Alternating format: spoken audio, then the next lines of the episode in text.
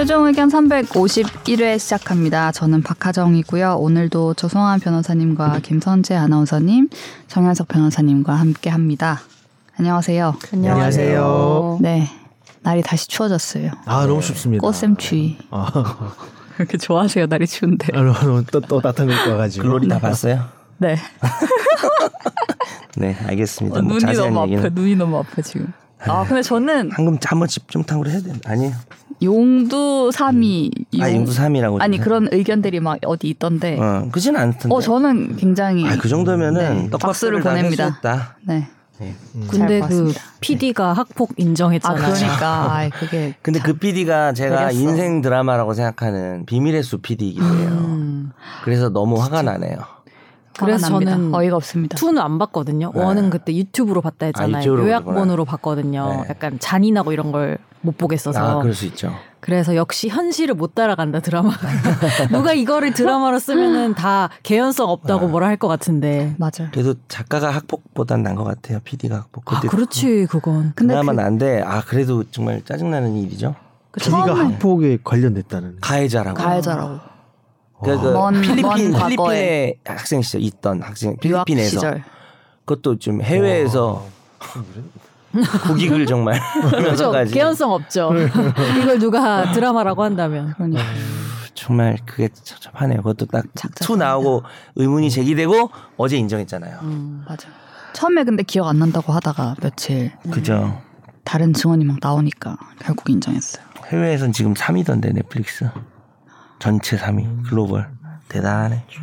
재밌다고 생각합니다. 거기 나온 대사도 많이 하고 싶지만 다음 시간에 다다 나중에 지금 한창 또 보고 계신 분들이 있을 수도 있기 때문에 아, 저 아직까지. 아직은 9편 10편에서 하죠. 그 정도 센스는 있습니다. 9편 10편 그 동네에서 끝내죠. 뭐 예를 들어서 뭐 뭐또 준비하셨죠? 뭐, 코트를 뭐 17개 껴입고 갖다든지 뭐 이런 거 있잖아요. 최대한 많이 훔치려고. 9편에 나오는 거니까. 네. 나중에 보십시오. 예. 네. 댓글부터 한번 짚어보도록 하겠습니다. 댓글 다 지난번에 했던 학폭 얘기가 많이 달아주셨네요. 네. 조성환 변호사님의 댓글을 읽어드립니다. 네이버 오디오 클립의 니누얼님. 저는 들으면서 계속 드는 생각이 정순신 씨는 아들을 위해 집행정지 소송 등을 진행할 때에 지금의 행위가 미래의 본인의 형- 성공에 큰 위협이 될 수도 있다는 것을 알았다면 그럼에도 그런 소송을 진행했을까라는 것이었습니다. 패널분들 말씀대로 무리한 소송을 진행하지 않았다면 부모 본인에게까지 영향이 가지는 않았을 텐데 굳이 굳이 진행한 일들로 결국 부모 본인에게도 악영향을 미치게 된 현 시점에 정순신 씨는 그럼에도 내 아들이 서울대 갔으니 후회가 없다고 생각을 할까가 궁금해집니다. 그러네 진짜. 음, 근데 이런 스타일이라면 네. 그러지 않을까요? 그래도 그 지나간 내가 떨어진 것보다는 아들이 어. 서울대 가는 게. 그때 그건 잘 했고 이게 이렇게 드러나 버렸네 이러고 있진 않을까 음. 아 또 잘 모르겠어요. 근데 사실. 그것도 무서워. 예를 들면은 내 명예가 내 아들 학교보다 중요해. 이것도 조금 무섭긴 하, 해야지 않아요? 어 그런 측면도 그냥 어, 그거- 잘못된 행동이기 때문에 그 글로리랑 관련 있는데 어. 올바르게 해야 된다는 관점으로 가야 되지 않을까라는 나냐 생각. 자식이냐 그러네요. 음. 의미심장하다. 네. 이 댓글에 리노얼님이 다시 대댓글을 달아주셨네요. 스스로 정순신 씨에 대한 화제를 다루었기 때문이겠지만서도 저만의 생각일지 모르겠지만 이번 방송에서도 미성년인 가해자의 미래, 입시에 대한 걱정은 있지만 미성년인 피해자의 미래에 대한 음. 걱정은 음, 그다지 고려되지 않는 것 같다는 느낌을 받았습니다. 이미 벌어진 학교 폭력으로 시- 피해자의 심신이 피폐해진 상태에서도 가해자의 입시가 중요하게 다뤄지는 게 현실인가 생각하니 더 속이 답답해집니다. 잊지 않고 반대 의견 개진해주신 정변님 감사합니다. 오늘도 좋은 방송 잘 들었습니다. 예. 이, 가, 이 학교 폭력을 저지른 학생들에 대한 음. 어떤 갱생을 위한 센터 같은 게 상담센터처럼 이렇게 있는 거가 전국에 되게 많은데 피해자 친구들이 가는 데가 전국에 한 개래요. 음. 아, 그래서 그런 게 생각이 나더라고요. 댓글 보니까. 네. 네. 예, 다음은 무건의 낭인님. 학폭 피해자는 인생이 망가지잖아요. 가해자가 될 만한 학생들에게도 그만큼의 아니 그 이상의 경고가 가야 한다고 봅니다. 그 나이 또래엔 입시가 가장 중요하니 입시에 기스가 갈 수 있다는 걸 음. 명확히 해야 한다고 봅니다. 이것이 저의 의견. 예. 요새 학교라는 데가 학생 인권 조례 이후로 학생 지도하기 워낙 어렵습니다. 입시 말고는 애들 통제할 현실적 수단이 없어요. 음. 라고 이제 학교에 좀 관련된 분인가? 박 기자님 의견과. 탁 아니면 맞게 아이가 있을 수도 있지. 아, 학부모님. 그냥 그래도 네. 관심이 좀 있으시면 또 지도하는 분이신 것 같기도 해요. 예, 워낙 음. 어렵다는 취지로 말씀하시니까. 선도부 아니야 선도부? 아무 말이나 해보세요. 네. 예, 다음 니가 가라 내가 갈까님입니다. 9분 40초 부분에 코나 우리의 밤은 당신의 낮보다 아름답다. 정변님이 노래도 불러주시고 방송을 잊어버리고 이 댓글 보고 깜짝 놀랐어요. 내가 노래했나 했더니 다행히 좀 허밍으로 끝나긴 하더라고요. 하셨어요, 하셨어요. 맞아. 완 무슨 저 완창하고 이런 거 아니잖아요. 네, 네, 네. 제대로 부른 게 아니고 네. 나나나나 뭐 이러더라고요. 다행이다 나 진짜 나중에 듣고 깜짝 놀라거든요. 제 목소리 듣고 꼴배기 싫어가지고 예 괜찮았어요. 감사. 네. 예, 다음은 팟빵의 히로다님입니다. 잘 들었습니다. 최종 의견. 아이가 셋이나 있어서 그런지 아이와 관련된 참혹한 뉴스들은 자연스레 피하게 되어 관련 내용도 의뢰 무시하게 되었습니다. 내용에 대해서는 그냥, 그냥 허탈하고 걱정된다는 말씀밖에 드릴 수가 없네요. 정변님 의견에 많이 동조하게 되네요. 점점 더 더더욱 각박해지고 아이 키우기 힘들어지는 것 같아 슬픕니다. 네. 정변님 의견이 뭐였죠? 정변님 의견에 다들 동의를 하시네요. 아니 감사합니다. 아니요. 이분은 동이고 진짜 네. 아까 니노얼님은 전 약간 어떤 뉘앙스냐면 네. 약간 우리 방송에 대한 어떤 아주 부드러운 비판. 음? 왜냐하면은 방송에서 미- 어, 가해자 미래 걱정은 있지만 네. 피해자 미래 걱정은 좀 고려되지 않은 거 아니냐. 네. 우리 방송이 조금 아쉬운 점을 네, 네, 네. 이분 그쵸. 진짜 애정을 가지고 얘기해 주신 것 같고. 네. 그러면서 잊지 않고 반대 의견 개진해 주신 정변님 감사합니다는 좀 이제 제가 약간 가해자 입장에서 좀 얘기를 한 부분 있잖아요. 그래서 그거를 아니 그러니까 이게 네. 비꼬신 건 절대 아니고 아, 네, 네. 그러니까 이런 건 좀 아쉽지만 지적해 주셨. 또 이건 또 별개다라는 그런 되게 균형 잡힌 얘기를 해주신 것 같고 네. 그렇죠? 예. 히로다님은 뭐 저랑 동감하신 것 같고 음. 저랑 동감한 사람 1인이에요 1인 지금. 근데 제가 무슨 칼럼을 읽었는데 그 네. 더글로리에 대한 칼럼이었거든요. 네. 방송 이후에 아 거기에 되게 인상적인 문장이 있었는데 뭐 누구의 말을 인용한 거긴 한데 네. 이제 트라우마는 피해자 의 성격을 바꾸잖아요. 트라우마란 트라우마가 그렇게 피해자의 되죠. 성격을 바꾸지만 네. 예. 어린 피해자의 경우에는 성격을 만든다. 아. 그래서 더글로리에서 맞아요. 이제 문동은이 평생을 그 복수에 쌓여서 그럼. 이렇게 살잖아요. 사람이 된 거죠. 네, 아예 그런 사람이 된다. 이 어. 말이 진짜 와닿더라고. 그러니까 음. 그그 아이의 세계와 영혼과 음. 이 아예 만 새로운 걸 만들어 버린다는 표현이 그래서 되게 가해자 와닿았어요. 너도 온 세상이 나였으면 좋겠다 뭐 그런 것일 수도 있겠네. 음. 나는 온 세상이 너니까 너라도. 그래서 역설적으로 그 그것도 나와요. 역설적으로 그래서 음. 어 그래? 그 증오하고 복수하는 그 마음이 역설적으로 그게 온 세상이 돼서 사랑과 극단으로 가면은 맞죠, 맞죠, 통한다고. 그래서 음. 지금부터 네 꿈, 내 꿈은 음, 너야 음, 연진아 음. 라는 대사가 이제 1시즌 1에 나오죠. 그러면서 그 그거 쓰신 분은 로맨스 의 대명사인 송혜교가 그걸 했다는 것도 되게 의미심장하다. 아, 나, 나 그런 어. 말을 표현하지 그렇게까지? 못했는데 어, 어. 아니, 칼럼이 있었어. 계속 연진이한테 편지를 보내잖아요. 음. 네. 날씨가 추워졌어 연진아. 뭐 계속 이런 느낌이잖아요. 그 극단이 통한다라는 거를 보여준다고 하더라고. 아, 저는 안 봐놓으니까 이제 막 끼어들 수가 없네요. 1도 안 보셨어요? 나- 보고 한번 나중에 집 근데 학부모는 약간 보면 진짜 마음 아플 수도 있을 것 같아요. 어, 그리고 이 닉네임은 계속 이 닉네임으로 고정되신 거네요. 해주시죠. 이비의량님. 박하정 기자의 네. 예. 좌우명. 정작 지금 서울대 다니고 있는 학생들은 별 관심이 없어요. 기사에 나오는 정순신 아들 비판하는 학생들은 극히 일부이고 거의 대부분은 이번 정순신 아들에 대해 별 관심 없더라고요. 재학, 서울대 분위기가- 재학생님이신가? 대학생 분위기가 그런가 봐요. 어, 그리- 그래서 이비의낙 어, 혹시? 박하정 선배 같은 사람이 돼야지. 그리고 여기서 이- 한 시간 넘게 얘기하는 게 뭔 의미가 있습니까? 잠깐만, 잠깐만. 그게 아니었구나. 아무 의미 없진 않지 않을까요? 뭐 어쨌든 없어도 해야죠. 예. 네. 의미 없어도 정순신 해야 합니다. 아들은 올해 7월 23일에 LEET 시험 볼 거고 아마 정 변호사님 교재는 여러 번 완독했을 겁니다. 어. 그리고 몇 년 뒤 법조인이 되겠죠. 아 지금 로스쿨 가는 사람인가요? 네 올해? 뭐 그런 얘기가 있는데 확실하지 않습니다. 음. 네. 그럼 나 너무 뭐라 했는데 내가 방- 강의 듣기 좀 그러겠다. 마지막 더 슬, 슬픕니다. 그러고 반성해야죠. 나중에 네. 최종 의견 패널로도 나올 수도 있어요. 국민들은 다 잊을 테니까. 아, 이번에 잊지 이제 않겠습니다. 어느 정도 공감은 가는 얘기인데 너무 극단적으로 예, 다음 댓글도 읽어드릴게요. 더이상은님이십니다. 아, 이건 이분은 뭐 엄청나게 진보된 아 그래요? 음. 방법이시네요. 댓글은 남기지 않았지만 매주 결방 안내 방송마저 잘 듣고 있었습니다. 네. 이번 주 학법 관련된 에피소드를 들으며 떠오른 아이디어가 있어 댓글 남겨보려고 합니다. 학폭 처분이 억울해 행정소송까지 한다면 판결이 날 때까지 졸업을 안 시키는 건 어떨까요? 행정소송을 통해 이기면 깨끗하게 입시에 응시할 수 있을 것이고 행정소송의 패소에서 학폭상이 남으면 남은 남는 대로 입시에 응시할 수 있게 하는 거죠. 이 정도 하면 그냥 입시 때까지 시간 끌고 입시에 성공하면 뭐가 어찌되든 난 모르겠다. 이런 식으로는 못하지 않을까 해서요. 조금 과격한 아이디어일 수 있지만 그냥 떠오르는 아이디어 함께 나누고 싶어 올려봅니다.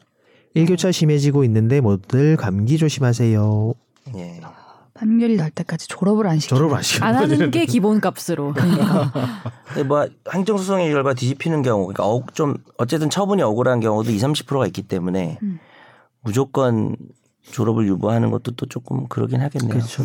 지난주에 그 말씀드린 것처럼 그 퇴학 처분이 되면 졸업이 안 되는 뭐 그런 사, 사는 좀 특수한 경우고 네. 이건 원칙적으로 졸업 아예 안 시키겠다는 건데 그렇죠. 너무 이제 좀 늦게 나가는 거예요. 칼신 방법인 것 같긴 삼수 뭐 재수 삼수가 자동으로 되는 거. 사실 근데 그게 또 그렇게 큰 피해냐 뭐. 근데 그럴 이게. 되려면은 재판 결과가 빨리 나와야지. 빨리 나와야 돼. 그렇죠, 그렇죠. 네. 것처럼. 네. 네. 좋은 아이디어십니다. 신속한 재판이 제일 중요한 것 같습니다. 네. 지난번에도 말했지만 네, 다음은 프리틱 님이시네요. 재미있게 잘 들었습니다. 정순신 아들 문제 다뤄주신 거 좋았는데요. 부모가 고위직 검사에 판사랑 친하면 재판에서 무조건 승소한다는 식으로 말했다는 부분이 안 나오는 음, 게 조금 아쉬웠네요. 아 그- 이런 이런 얘기가 있었군요 보도가. 그, 그 친구, 그 아들이 이렇게 얘기를 했다고 하더라고요. 아 아들이 가해자가 피해자한테 피해자한테 가해자가 그냥 주변에 얘기를 주변에 한 거고, 뭐 검사는 다 뇌물 받는 직업이다. 뭐 이런 얘기랑 같이. 그래서 도대체 집에서 뭘 들었길래 이렇게 얘기를 이거는 하냐. 들었어도 문제고 안 들었어도 문제예요. 그래서, 그래서 이 아, 아버지를 수사해야 된다. 뭐가 있다. 뭐 이런 얘기까지 막 아버지가 했었어요. 검사인데 검사는 난, 난 몰랐어요. 다 뇌물 받는 직업이다 말을 했다고요? 네. 음, 아버지 아버지를 네. 아, 할 말이 없네요. 할 말이 없네요 진짜. 법조인들 주변에서 듣거나 겪었던 이야기를 해주실 수 있냐고 플리팅님이 말씀 주셨는데. 지금 다 말씀하신 거 아닌가요? 네. 아니 근데 이제? 아니 이걸 이걸 물어본 것 같아. 실제로 이런 판사랑. 친하면 재판에서 검사가 승소하냐고. 네. 그 아들이 학폭이 걸려도 무조건 승소한다는 거에 대한 실제 법조계는 어떠냐고 물어보신 거 아니에요? 네. 판사랑 친해서 다 승소하면 법조 카르텔. 근데 막 친해 친하다기보단 여튼 그 업계에 있으면은 법에 대해서 일단 전문가고 네. 변호사를 구하거나 이 판결을까지 가는 과정에 있어서는 당연히 법을 모르는 사람보다는 뭐 그건 어쩔 수 없죠. 엄청 도움이 되겠죠. 저 대처도 잘 하고 음. 여기서 이걸 해야 된다. 이걸 음. 하면 좋다. 뭐 이런 건 많이 알겠죠. 사실 뭐 근본적인 문제죠. 친하면 승소한다. 뭐 변호사도 그렇고 네. 검사도 음. 그렇고 친하면 승소한다라고 하는데 뭐 비슷한 얘기인지 모르겠지만 제가 예전에 한번 얘기한 적이 있는데 이렇게 변호사들이 좀 약간 딴 얘기인데 의뢰인들 오면 어 그 판결부 재판부 판사 내가 제가 아는데 저 동기예요. 뭐 이렇게 해가지고 아, 하거나 말을. 일을 따낸다고. 어, 아니면 의뢰인들도 혹시 판사 명단 막 돌리면서 네. 이 판사 친한 아는 사람, 사람이냐. 동기 뭐. 로펌에서도 그런 일이 있거든요. 큰 로펌에서는 음. 뭐 모든 로펌이 다 그런지 모르겠지만 좀 그렇, 많이 그런다고 들었는데 그 메신저에다가 어. 어떤 사건 의뢰인이 나한테 왔는데 네. 이 판사랑 친분이 있는 변호사가 있으면 좋겠다. 어, 혹시 있느냐라고 돌리는 경우도 아마 있는 걸로 알아요. 근데 이제 그게 도움이 되나요? 아, 저는 실질적으로는 도움이 안 된다고 생각한 게 동기인데 싫어해. 그럼 어, 더 그럼 최악이거든요. 예, 그래서 아니 근데 그것도 그- 그것도 그래서는 안 되죠 사실. 싫어한다고 분리해도 안 되고 좋아한다고 유리해도 안 되는데. 근데 싫어하면은 뭔가 밉게 보일 수는 있겠죠 말하는 것마다 만약에. 음. 그래서 그게 뭐 인간적인 이상 알고 모른다라는 게 영향이 전혀 없겠다고는 저도 모르겠지만, 아, 뭐 친하니까 승소해주자. 뭐 요즘 세상은 그러진 않지 않을까요? 그렇죠. 아니, 뭐 이- 음. 아니죠. 예. 음. 착잡하네요, 내용은. 근데 그럼에도 예를 들면은 피해자가 네, 피해자. 피해자가 아버지나 어머니가 법조인인 음. 경우와 아닌 경우는 진짜 큰 차이가 있을 거는 같아요.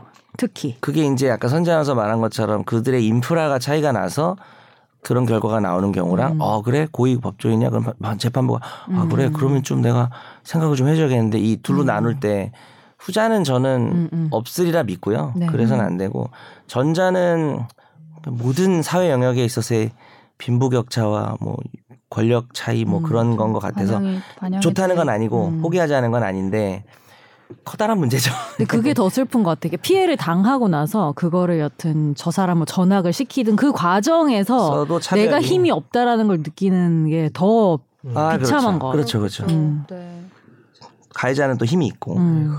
모든 단계에서 다 그게 영향이 있지 않을지 싶습니다. 아까 얘기했지만 그냥 힘, 집안이 힘이 있으니까 또 가해를 하고 그러니까 그게 가장 생각해 볼 수 있는 최악의 상황인 것 같아요. 맞습니다. 아이고, 네. 다음 네. 댓글 또 읽어드릴게요. 이번엔 하얼빈의 장채님이십니다. 네. 화이팅 브라보 멋지다 땡땡아. 나의 체육관에 온 걸 환영해 땡땡아. 서울대 잘 다니고 있지? 덕분에 신종 케이스를 하나 더 만들어 주었구나. 빵 셔틀은 수능 이전 이야기 같고 이제는 킥보드 공유, 중고거래 도용, 음, 도박 사이트 계정 공유, 땡땡 수령 등등 기상천외한 대면도 아닌 비대면 학- 방식의 학폭에다 이제는 고소라는 하- 새로운 학폭으로 피해갈 수 있는 방법을 찾았다니 어쩜 한국은 아이디어가 뛰어난 걸까? 요 뒷부분은 제가 잘 모르겠네요. 동훈이 톤으로 장석합니다. 어, 문동은의 톤으로 그 네. 글로리에 드라마 드라마 땡땡도 안 왔는데 느낌이 오는 것. 네. 이 동은이 톤으로 작성한 건데 우리 중에 안 본 사람이 읽었어요. 아, 예, 누구신지 잘 모르겠네요. 지다 연지나 뭐 이렇게 멋지다. 읽어야 되는데 아, 잘하셨습니다. 그렇게 읽었어도 좀 이상했을 뻔한. 네. 요즘에 새로운 게 너무 많아서 그러니까 이게 요즘식 그거 가해군요. 비대면. 음, 비대면으로 코드 이런, 공유. 이런 학폭. 아, 참. 예전에는 막 고민은- 담배 사오라 그러고 이런 거였는데. 그냥 뭐, 단순히 때리고 이런 게 음, 아니라 셔틀이죠. 예. 뭐폰 데이터 달라고 하고 뭐 이런 것도 있었는데 음. 옛날에는 음. 알 알 쓰고 음. 이럴 시절에 네. 비기 너무 오래된 얘기네요. 네. 1318 비기요. 네네 그래서 R 충전해서 나한테 보내라 뭐 이런 것들도 있고 그랬죠. 네. 마지막 댓글 페일 페이버님이십니다. 제목을 다음 소위 같은 영화와 아, 연결시키면 되는데. 노동법 관심 끌 수 있을 듯합니다. 음. 이게 지난번 댓글이었는데 제가 지난번에 빠뜨려가지고 아, 김용균. 아, 네네, 그 사건이 거기, 네. 다음 소위 이게 너무 보고 싶었는데 뭐가 이제는 뭐 몇 군데 하지도 않고 제 시간도 안 맞고 음. 혼자 가서 보려고 하는 영화인데 배두나 배우 나오는 거죠. 예, 예, 네. 예. 음, 그 현장 실습생 이야기 저도 보고 싶은데 아 이게 진짜 괜찮은 영화라고 하더라고요 사람들. 네 보고 있네. 학폭을 둘러싸고 이제 학부모신 분이신 것 같기도 하고 학생분들이신 것 같기도 하고 여러 분들께서 의견을 남겨주셨습니다. 네, 감사합니다. 감사합니다. 네. 다음 청취자의 사연을 진단해드리는 시간입니다. 날로 먹는 청사진.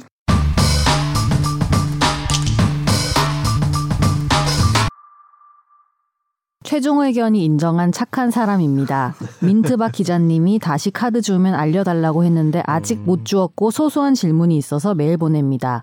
가족의 형성은 혼인, 출산, 입양으로만 가능하고 동성인데 가족이 되기 위해서 입양한 예를 말씀해 주셨는데요. 그러면서 조 변호사님이 나이가 적은 쪽이 자식이 된다라고 말을 해 주셨는데 동갑인 경우는 어떻게 되나요? 하루 차이라도 어린 쪽이 자식이 될까요? 네 매우 맞습니다. 낮은 가능성이지만 생 일도 같은 경우는 어떨까요? 모르겠습니다. 이런 나이에 대한 규정이 있는 건지 궁금해서 메일 보냅니다. PS 김선재 아나운서님의 궁금함은 제가 떨어진 지갑을 혹시 보게 되면 다시 메일 보내도록 하겠습니다. 전 평범한 사람이라 돈이 필요해서 주인 없는 돈을 보게 되면 계속 착할 수 있을지 모르겠네요. 또 TMI로 카드를 주어서 카드사에 연락을 하면 습득한 사람의 연락처를 알려줄지 말지를 선택할 수 있습니다. 이름도 알려주겠냐고 묻는 상담사분도 계신데 이건 왜 물어보는지 잘 모르겠습니다. 음, 그렇구나. 한 번도 카드를 안 주워봐서 이건 몰랐습니다. 어, 뭐 정보 차원에서 뭐 네. 보상까지는 뭐 아니어도 나이가 적은 보죠. 쪽이 자식이 돼야 되나 보죠? 예, 우리 입양하려면? 민법에는 연장자는 입양할 수 없다 이렇게 돼 있어요 정확하게. 아 그래요? 예, 그래가지고 존속이나 연장자를 박하정, 입양할 수 어, 없다. 박하정 기자가 뭐 내가 마음에 든다고 해서 저를 입양할 수는 없습니다. 저를 뭐 아들 삼고 싶어도. 그러면은 생일이 어. 똑같으면 말- 네.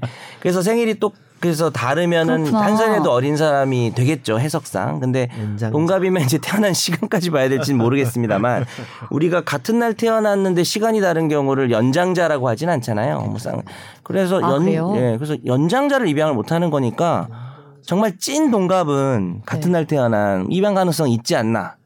뭐 이건 모르죠. 판례가 없으니까 모르지만 그러니까 어, 연하를 입양해야 된다가 아니라 연장자는 입양을 못 한다고 돼 있기 때문에 오 동갑은 할 수 있겠네. 에, 뭐 그러지 않을까 해석상 아, 대법원 판례 한번 음. 동갑 한번 입양해 볼까요 제가 생일 되는지요? 생일도 예. 똑같은. 어, 8월 21일에 태어나신 연도는 그냥 생략하겠습니다. 그럼 못 찾잖아요 동갑을. 네? 연도를? 생각하면 안 되죠. 저 오리온 초코파이랑 똑같아요.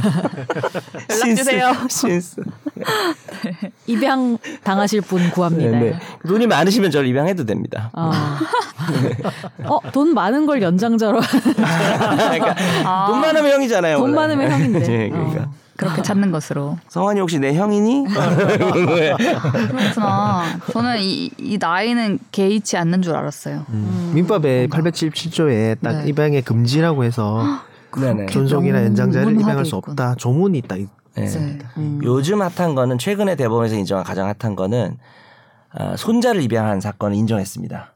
오, 그거 어디서 본 것 같은데. 네, 이게 제가 화제 판결로 했어요. 아, 네. 뭐, 네. 하정아, wake up. 봤습니다. 네. 그러니까 이제 원래는 그게 되게 논란이 있거든요.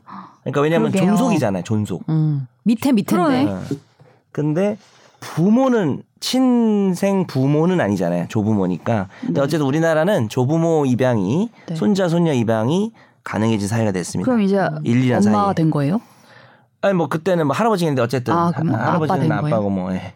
할머니는 엄마고. 그럼 원래 엄마 아빠는 어떻게 되는 거예요? 아 그러니까 원래 엄마 아빠가 이제 뭐 돌아가셨다든지 여러 아. 사유가 있을 때 그냥 내가 나이 차이 많이 나지만 네. 얘를 그냥 내가 아버지 아주 아기 때 뭐 예를 아, 들면 네. 뭐 근데 꼭그 사건인지 실제로 모르겠지만 많이 키우기도 하잖아요 조부모님. 예, 그러니까. 근데 뭐 음. 엄마 아빠가 이번에 참 일타 스캔들 뭐 그 드라마에서는 또 이모가 계속 이모라 그런 거 친구들이 뭘 한다 그래가지고 엄마인 것처럼 이제 살아오는 그런 게 있었잖아요. 그래서 뭐 할아버지 할머 할머니 같은 경우도 이제 그런 이유 때문에 하는 드라마 게 없으시네. 그런 지 않을까. 아직 일타 스캔들은 반밖에 못 봤어요. 아, 그래도. 네, 저도 끝까지 못 봤습니다. 그래도 예. 열심히 보고 있어요. 아무튼 알겠습니다. 다음에 현금이 들어있는 지갑을 주우시면 다시 한번 연락 주시면 좋겠습니다. 네. 재밌는 질문 해 주셨네. 다음 화재 판결 시간으로 넘어가 볼게요. 어쩌다 마주친 판결.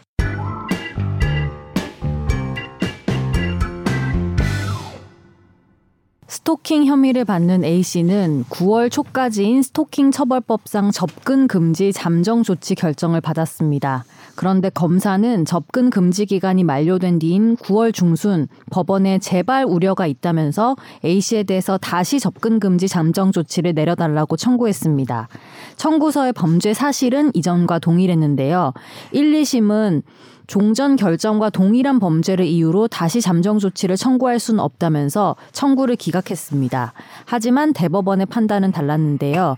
대법원은 검사가 청구한 잠정 조치 기각 결정에 대한 재항고 사건에서 원심 결정을 파기하고 사건을 대구지법으로 돌려보냈습니다.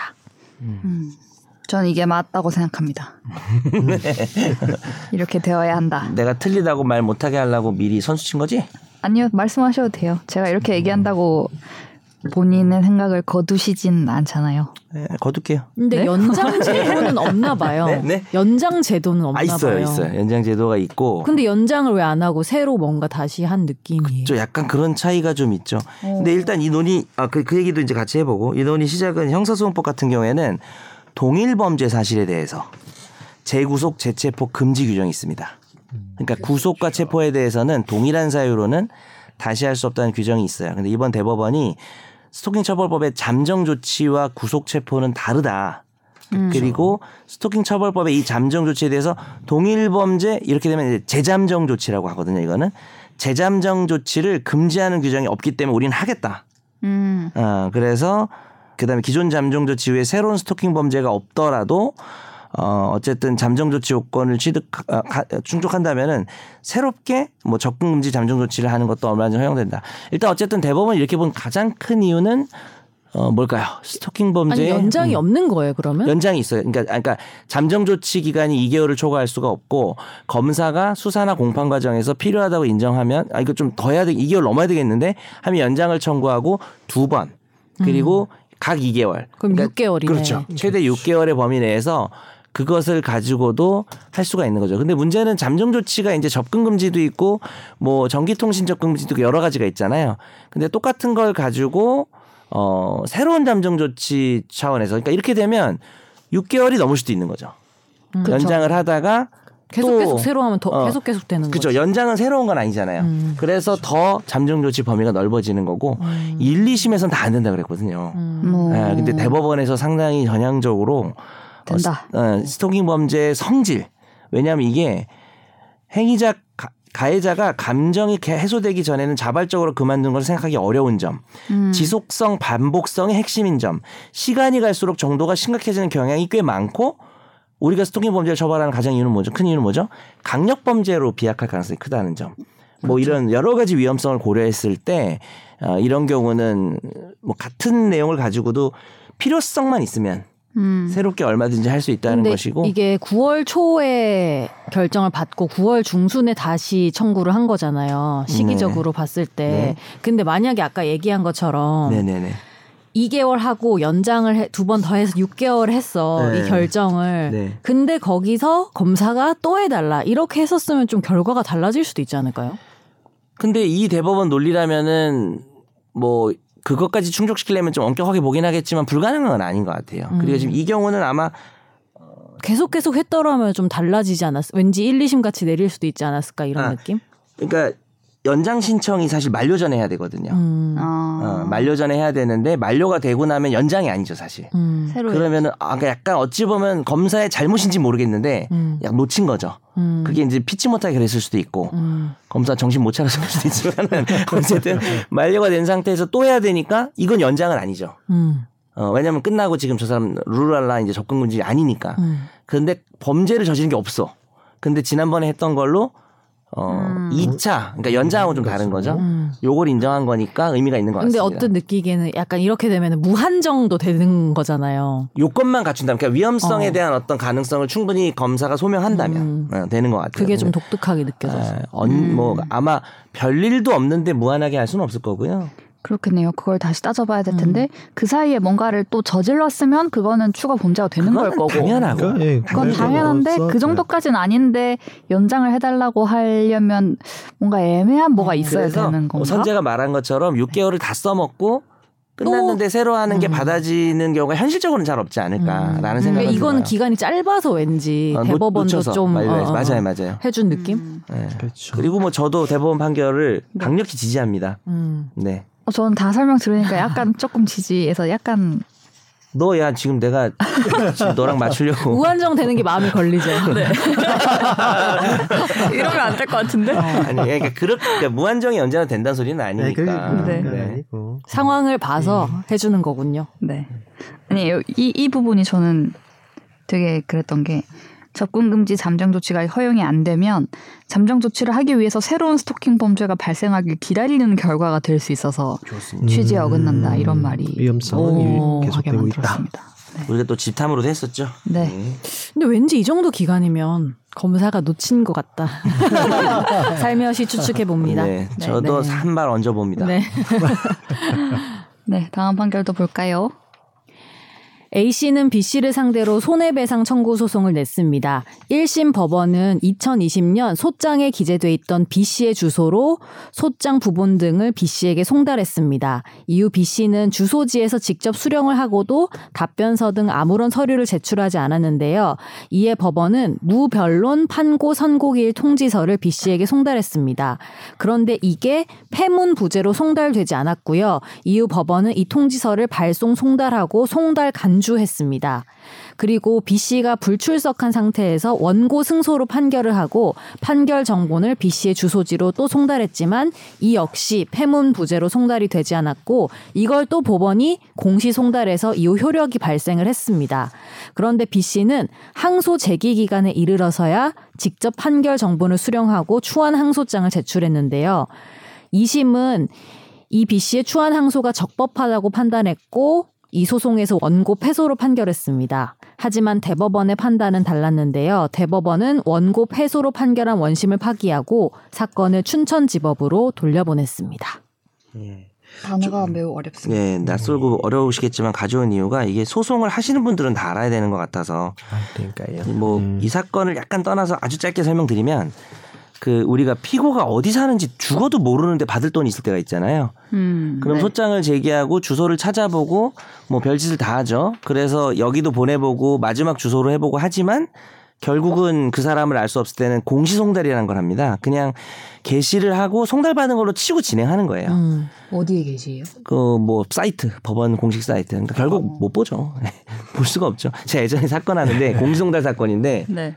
피고가 나왔어요 그래서 깜짝 놀란 적이 한 번 있어요 어떻게 알고 오셨냐고 그거 보고 온 거예요? 절대 못 찾을 것뭐 같았는데. 들었대요 누구한테 뭐 얘기는 안 하시는데 제가 이제 원고 쪽이었는데 네. 어, 소스라치게 놀랐어요 공시송달이 나와가지고 어, 그래서 어쨌든 법원 관계자인가 이런 생각도 했는데 근데 어쨌든 이런 식으로 해도 원고가 입증을 못하면 꼭 이기는 건 아닌데요 어쨌든 피고가 나오지 않으니까 좀 수월하게 이기겠죠 그렇죠. 그리고 항소를 못 하겠죠? 음. 그런 판결이 확정되면 집행을 들어갈 수도 있겠죠. 자, 그럼 상대방 입장에서는 어떠냐? 아니, 내가 주소를 저쪽이 모르는 게 내 잘못은 아니잖아요. 그죠. 근데 내가 이미 패소가 나왔죠? 그랬을 때는 원래는 판결문 받고 원래 2주 안에 항소를 하게 되어 있지만 이렇게 공시상 송달로 진행돼서 패소한 피고들은 그래? 라는 걸 알게 되고 2주 안에 추한 항소를 한걸할 수 있게 해줘요. 어. 오늘의 주제는 추- 공시송달과 추한 항소인데 네. 추후 보완 항소예요. 어. 그러니까 판결 받고 2주는 지났어요. 왜냐하면 공시송달도 송달이기 때문에 판결이 공시송달되고 2주가 지나면 끝나요. 네. 근데 내가 어쩔 수 없잖아요. 피고는 내가 뭐 어디 사는지 다 알리고 살아야 되는 것도 아니고 원고가 나랑 연락이 안 돼서 모른 건데 그러면 다시 한번 항소할 수 있는 기회를 주는데요. 이게 제가 지금 말한 것처럼 처음부터 그냥 누군 어디 있는지 몰라서 공시송달이 되면 이렇게 기회를 진 사람한테 주지만 이 사건은 처음에 송달을 받았어요 소장을. 소장을 받았죠. 에이 그러면 안 되지. 근데 그리고 그러면 안 되지. 이사를 가고 아 이사를 갔어? 이사를 가면 주소 변경 신고를 해야 돼요. 본인이. 내가 지금 하고 싶은 소송은 아니었죠? 네. 하지만 소장을 받았죠? 네. 그럼 소송이 진행되는 거 알잖아요. 네. 근데 소- 주소 변경 신고를 안 하잖아요? 그러면 갑- 중간에 모르게 되는 거죠. 그럼 본인 잘못이죠. 네. 명확합니다. 그래서 그렇게 패소가 된 사람은 나중에 어우 내가 진주 몰랐네 이러면서 2주 안에 하려고 해도 네. 못 한다는 건데 문제는 이 아. 판결이 1, 2심에서는 봐줬어요. 아 그래요? 해도 왜냐하면 되게. 이 사람이 중간에 이사를 가고 뭐 이랬지만 이 사람이 그래도 이거를 좀 알기 어려웠다는 점을 많이 봐준 거예요. 그러니까 핵심은 이 사람 잘못이 있냐 없냐요. 딱 말씀하신 것처럼 귀책 사유가. 근데 삼심은 에이 처음에 소장 받았으면 네가 무조건 우리가 그걸 얘기해. 소송 겨- 진행 상황 조사 의무라는 게 있어요. 내가 소장을 받았으면 중간에 어떻게 되는지 인간이라면 다 찾아봐야 되는 거 아니냐. 인간이라면 어, 이런 법리가 있고 참고로 최근에 나온 판례 중에는 교도소에 이가 그 구속된 사람이 있었어요. 네. 그러니까 소장을 받았는데 민사 소장을 네. 중간에 자기가 구속을 당하니까 네. 주소 변경 신고를 못했다. 네, 하기가 좀 그렇잖아요. 내가 좀 구속당했는데 아. 그런 경우는 무조건 잘못이 없다. 네, 어. 봐주는 그런 판례가 네. 최근에 나왔습니다. 음, 예. 이상입니다. 그럼 이렇게 안 몰랐다 마무리하려고. 하려면 처음부터 안 받아야 되는. 예, 핵심입니다. 그렇죠.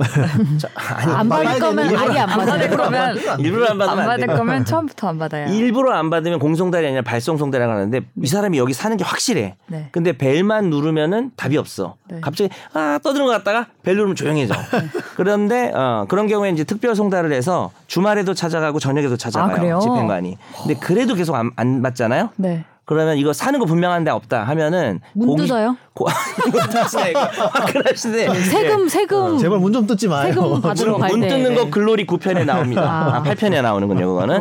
어쨌든 그문 뜯는 거. 자꾸 문을 떠시요. 저번에도 한번 문 뜯었는데. 아니 그 세금 계속 안 내면 문 뜯지 않아요? 혹시 뭐 몇 종류까지 뜯어보셨어요? 뭐. 그래서 어쨌든 세금도 못 뜯어요. 이런 경우는 공시송달보다 불리해져서 나중에 네. 구제 방법이 없어요. 계속 안 받는 그렇죠. 사람은 아. 저기 사는 게 확실한데 저건 고의로 안 받는 것 같은데 라는 판단을 하면은 네. 재도전의 기회가 아예 없습니다. 그렇죠. 받은 걸로 치는 거죠. 네네. 다. 그럼 진짜 이사 가야겠네. 받기 전에 이사 아, 전에 해야지. 소송할 것 같으면 이사 가고 아. 아 근데 그것도 우리가 이거 알려줘도 되나요? 그리고 나중에 와서 제, 제 어, 추후보안항소에서 한번 또 다퉈보고 자기가 지면 근데 어차피 해야 되잖아. 어차피 하기는 그러니까 언젠가. 추보안 상소를 하려고 맞아요, 해도 맞아요. 어차피 하는 거니까. 지금 어, 그리고 항소 2심부터 시작 못 하거든요. 추후보안 항소니까. 아 1심에서 다퉈볼 기회를 날리네요. 네, 그러니까 그 사람은 2심제인 거죠. 네, 도망 다니지 마시고요. 도망가지 맙시다.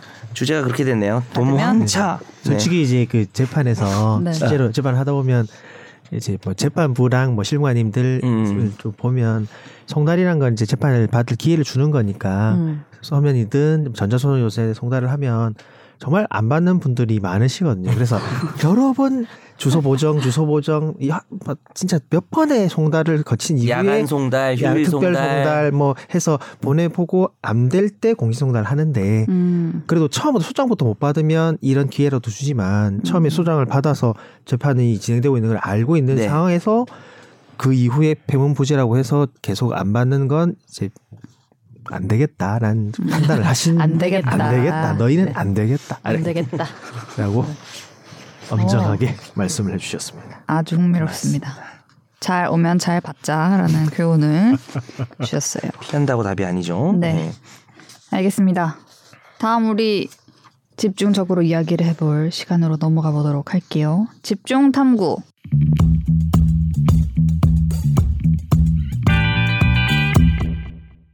강제 동원 해법을 정부가 내놨습니다. 우리가 판결과 그에 따른 가압류, 뭐 재산 현금화 이런 부분을 잠깐 얘기를 했었던 적이 있었는데요. 일본 기업 재산에 대한 그렇죠. 이게 대법원이 강제 동원 배상 확정 판결을 내놓은 지 4년 정도 된 상황입니다, 지금. 2012년에 나오고 그게 재산 고심이 2018년이었죠. 그렇죠. 그때부터 4년. 네. 음. 그게 피해자 15명에 대해서 지금까지 나와 있는 판결은 피해자 15명에 대해서 이 소송의 피고 기업, 그러니까 강제 동원을 했던 일본 기업이 약 40억 원을 배상해라 라는 판결이 지금 나와 있어요. 근데 이게 이행이 계속 안 되고 있었던 거죠. 그래서 정부가 강제 동원 해법을 내놓았는데 우리가 만든 재단에서 기금을 꾸려서 제3자 변제 방식, 그러니까 일본 기업이 아닌 제3자가 변제한다는 말이겠죠? 제3자 변제 방식으로 배상금을 지급한다라고 밝혔습니다. 정부가 이제 한일 관계의 미래 지향적이고 더 높은 차원으로 이제 나아가기 위해서 이런 의지로 결정을 내린 거다라고 했는데 이제 관련 시민사회 단체와 피해자 측에서는 이건 말이 안 된다. 친일 굴욕 외교다. 이런 네. 평을 내놓고 있습니다. 이번 정부 해법의 내용이 뭔지 그리고 과거 판결의 취지와 결정은 무엇이었는지 짚어보도록 하겠습니다. 참고로 이 제3자 변제 방식이라는 정보 방식이 동의된 피해자도 많습니다. 네, 정부는 있습니다. 네, 그게 과반수라고 주장하고 있고 네. 근데 이제 뭐 그게 그걸 반대하는 분들은 뭐 꼭 과반수는 아니다. 과반은 뭐 이런 아니다. 얘기는. 살아계신 피해자가 몇 분 안 되니까 사실상 가족들도 포함돼 있는 거죠. 그렇죠. 사망자 같은 경우 네, 음, 음. 사- 사망자도 있을 수 있고 사망자 유족이 또 사망할 수도 있고 음. 그죠. 피해자인데 상해 피해자인데 연로하셔서 사망하신 경우도 음, 음. 있죠. 이 원고 자체가 유족인 분도 있고. 음. 네. 그쵸, 그쵸. 네네. 그래서 일단은 아까 제가 간단하게 말씀드렸던 것처럼 재단이 있어요. 지금 그 재단 일제 강제동원 피해자 지원 재단이 있는데 여기서 그 판결 원고에게 판결금과 지연 이자를 주겠다라는 거고요. 그래서 뭐이 이 내용의 골자에 대해서 뭐 발표됐을 때 기자들이 많이 질문을 했는데 이 내용 음. 파악을 위해서 질문과 답을 간단히 소개를 하면 네. 그럼 이 재단에 일본 기업도 돈을 내는 건지 물어보니까 음. 그게 금지돼 있지는 않다. 하려면 할 수 있다. 네. 라는 거고요. 근데 이제 금지돼 있지는 않겠지. 그렇죠. 일본 기업의 자발적 기여로 호응해 오길 기대한다라고. 그러니까 기대지 기대. 근데 원래. 네. 말을 좀 추가하면 최초 정부안은 당연히 그걸 기대하고 진행된 걸로 알고 있습니다. 음. 그러니까 우리가 다 해줘야지 뭐 이랬던 건 아닌 걸로 알고 있어요. 아, 그렇죠. 처음부터 우리가 그냥 다 하겠다는. 당연히 일본 기업을 참여시켜야지라는 생각이 정부가 있었던 것 같긴 거. 합니다. 네. 그리고 근데 일본에서 안 한다 그러니까 저러고 있는 거죠. 그렇죠. 그리고 대법원 판결이 판결의 취지는 식민 지배가 불법이었다. 강제 동원이 존재했다. 이렇게 따라서 배상 얼마 이렇게 나온 건데 그러면 이렇게 이런 식으로 우리가 재단을 만들어서 이렇게 한다고 하면 그걸 다 인정을 일단 하는 거냐 돈만 이제 우리 재단이 주는 거냐라고 질문을 하니까 음, 그거에 대해서는 이제 뭐 그렇다는 답은 하지 않았고요. 네. 그건 아니다. 네, 그건 아니고 해결책 해결책이 마련되지 못했다. 그동안 왜 이게 해결이 안 됐냐. 뭐 이런 부분에서 여러분도 잘 알 거라고 생각합니다. 뭐 이런 답이 나왔고요.